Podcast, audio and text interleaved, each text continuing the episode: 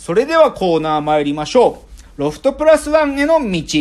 このコーナーはサブカルリテラシー、サブカル知識の低い株式会社私は社員に竹之内がサブカル魂を注入し、いつの日かロフトプラスワンでのイベントに呼ばれる存在にまで自分たちを高めていこうという意識向上コーナーです。では早速今日のテーマ発表します。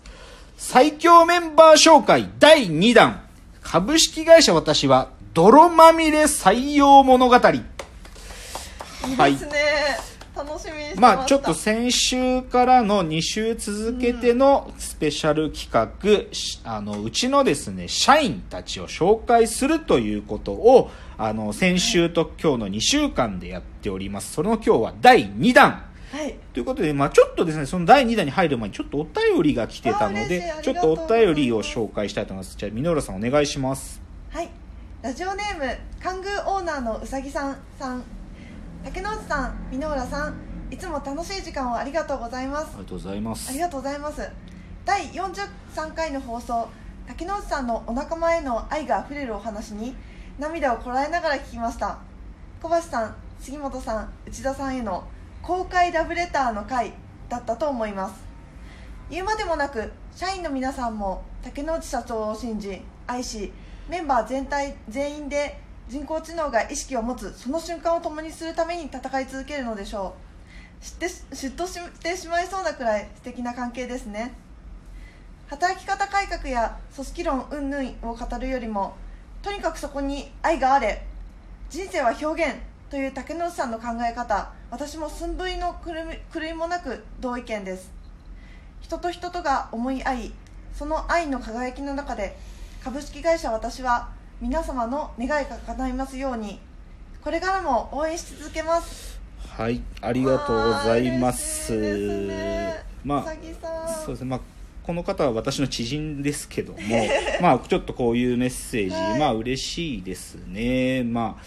書かれてる通り公開ラブレターっていう、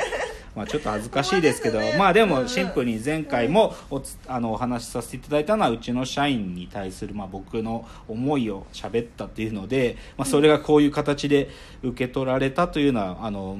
まあ、僕としてもまあ本望というかうん。嬉しいですね。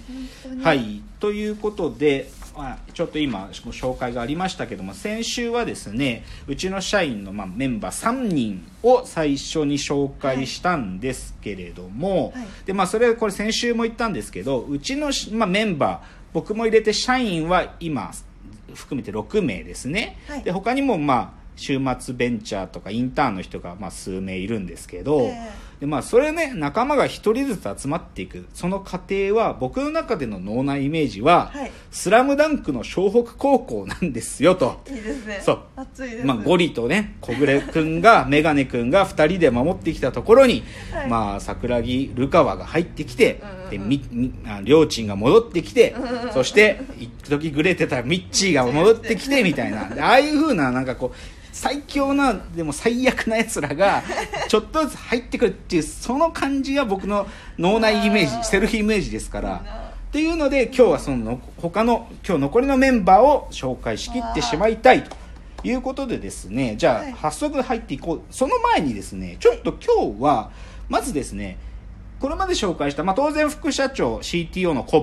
橋はもともといたメンバー、で杉本は僕がスカウトしたメンバー、で内田はある意味僕の研究仲間の先生からあの紹介されたっていうので、はい。どっちかというといわゆる会社の一般的な人材採用のルートみたいな そういうのじゃないわけですよ。ででね今日紹介するのは実はね、はいまあ、その僕らがねちゃんと採用活動っていうのをやったことがなかったんだけど、うんうん。それをある意味求人広告みたいなのを出して、会ってきたメンバーっていうのがああのね今日お話しする人たちなんで、はい。だからちょっとまずうちの会社の採用ルールというかですね、はい。採用プロセスを簡単に言うとですね、ええ。まあ、基本は別に会社のホームページだとかに載ってるところにメメール送ってもくれるとか、もしくはね、あのーまあ、求人広告を出すんですけど、ええ。それに送ってきてくれた人が、まあ、基本的にはよなんていうかじゃあ一度お会いしましょうっつってええ会って、でそれでこれ AI スペシャル会でも言ったんですけど、まあ、ある課題をやってもらうんですね。まずは何はともあれ。はいで、その課題をやりきったら、まあ、じゃあ少し、その、正式に社員というよりかは、まずは週末ベンチャー、まあ働いてる方で土日だけ手伝ってくれるとか、あとは学生インターンっていう形で、まずその助走期間があるんですね。ええで、その中で、なんていうか僕らとちゃん、なんかシンクロして会ったりとか、こう気合い見せてくれてやっぱこいつ仲間にしたいなって僕が思うと社員になってもらうっていうそういう順序なの。だから今日紹介するのはその言ってしまえばその週末ベンチャーとかインターンっていうそのプロセスである意味結果を出してくれた人。まあそこで才能を表現してくれた連中の話なんですよ。端的に言っちゃえば。うん。っていうので今日の人たちのお話。じゃあまず一人目、うん。まあ、うちの会社のまあそうですね。まあちょっともうタイトルを言おう。はい。狂気のブラフマン久保田光えブラフマンって何ですか？ブラフマンというのはですねヒンドゥー教のなんかこうしなんていうかさ最高のとなんか悟りみたいな概念のこと。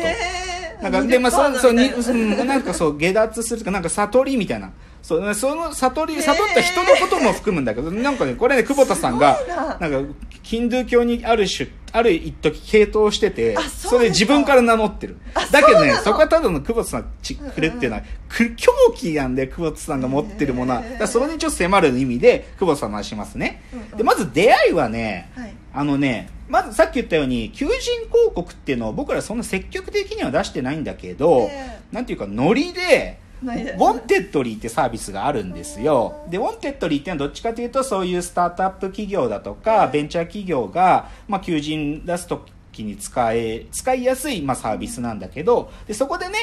あの、無料期間っていうのがあるのよ。あそうね。何名までの応募だったら無料って期間があって、その、僕ら一番最初にシャレでね、なんかさ、俺たちと、なんか仲間増やしたくねえみたいなこと小林さんと言っててうんうんうん、それで、本当に無料でできる期間、それが2017年の2月くらいにうん、ちょろっと出したわけよ。うん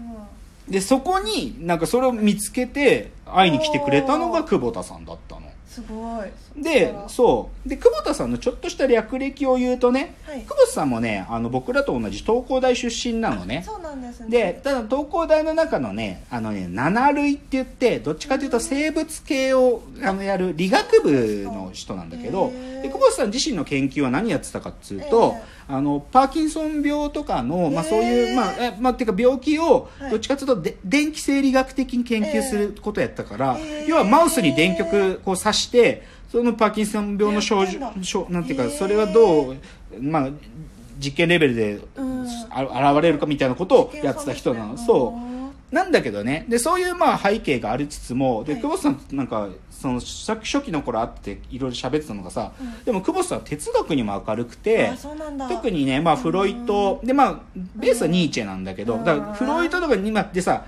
パーキンソン病の研究してたやつがさ、うんフロイト読むのはさ100歩譲ってもわかるよ、うん。だけどさそっからさニーチェもちゃんと読んでて、うん。で、まあ、で久保田さん特にバタイユが好きらしいんだけどだからフロイトとかニーチェとかバタイユ読んでるっていうのはそれはそれでやべえことだろうと僕は思うわけ。うん。だからすごくなんかそういうところも僕は好きなとこなんだけど、うん。で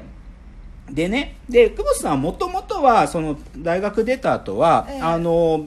まあ、エンジニアとして2つぐらい会社で働いてて、そうどういうものを作ってたっていうか開発さしてたかっていうとあのプログラマティック広告とか言って自動で広告,、広告配信ができるような仕組みを作る会社でエンジニアをやってたりとか、うん。あとはリコメンドエンジンね、リコメンドエンジンっていうのをまあ作る会社でやってたんだよね。で、で、それで、で、その2017年の2月にさ、まあその、会いに来てくれた時に、まあ会って、まあすげえ面白い人だなと思いながらも、その頃は僕らそうある意味ノリでさ、なんていうか、どういう人たちと会えるかなとか言ってやってたから、そんな積極的に久保田さんをさそもそも誘えなかったわけよ。あはい。会社も余裕ないし。うん。で、そっからね、でも1年経って、はい。で、えっとね、2017の10月くらい、はい。に、もうね、ぶっちゃけちゃえば、ああ、なそそその時の僕の会社のマインドは、マジで人、誰かいい人いねえかな。ってだ。僕が考え出した頃だったわけ。うんでその時に真っ先に僕の頭にピカンと浮かんだのはそういえば1年前の久保田さんって思ってで僕から直接連絡したの。えー。久保田さん今何してるんですかっつって。それでそうそう。それでちょっと久しぶりに会社に遊びに来ませんかっつって誘ったわけ。えーできでで会社に久保田さんが遊びに来てくれて、うん。それでねいろいろ喋ったのが、はい。でもその時久保田さんはちょうどそのリコメンドエンジンの会、まあ、うんを開催開発する会社で働いてたんだけどでもねリコメンドエンジンって、はい。まあ、これ別に一般的な認識だと思うけどなんていうか古くて新しい技術なんだよね。あんまり大きいイノベーションがないんだけどいまだにちゃんと使われ続けていてうん。で当然あの付加価値も出し続けている、まあ、どういうことかっていうと、まあ、分かりやすく言っちゃえば協調フィルタリングっていう、ん。まあ、ベースになるアルゴリズム自体はほとんどなんていうか初期の設計思想から変わってない。だ。だからでもそれが Amazon のリコメンドエンジンだったりとか Netflix のリコメンドエンジンの中でまあ、やっぱりコア技術として使われてるからだからある意味僕たち的にはね技術的に大きいイノベーションがしばらく起きてないけど、でもでだから技術っていう意味では黄昏れてるのかと思いきやでもいまだにちゃんと使われ続けてる、でね。でね僕と久保田さんのはい。共通認識はね、はい。このリコメンドエンジンがバッコし続ける社会をうん。破壊してやりたいと思ってるわけですよ。えーそう、このリコメンドエンジンとか、さっきのプログラマティック広告、要は自動で広告が配信されるとか、うん。そういうものがバッコする世界をぶち壊してやりたいっていうことを、僕らと久保田さんが、まあ、その久しぶり、1年ぶりに僕に会いに来てくれた時に話したわけ。まあで、そっから、うん久保田さんの週末ベンチャー、週末プロジェクト、都市伝説ジェネレーターの開発が始まるんです。というので、じゃあ次のチャプター、その話に入っていきます。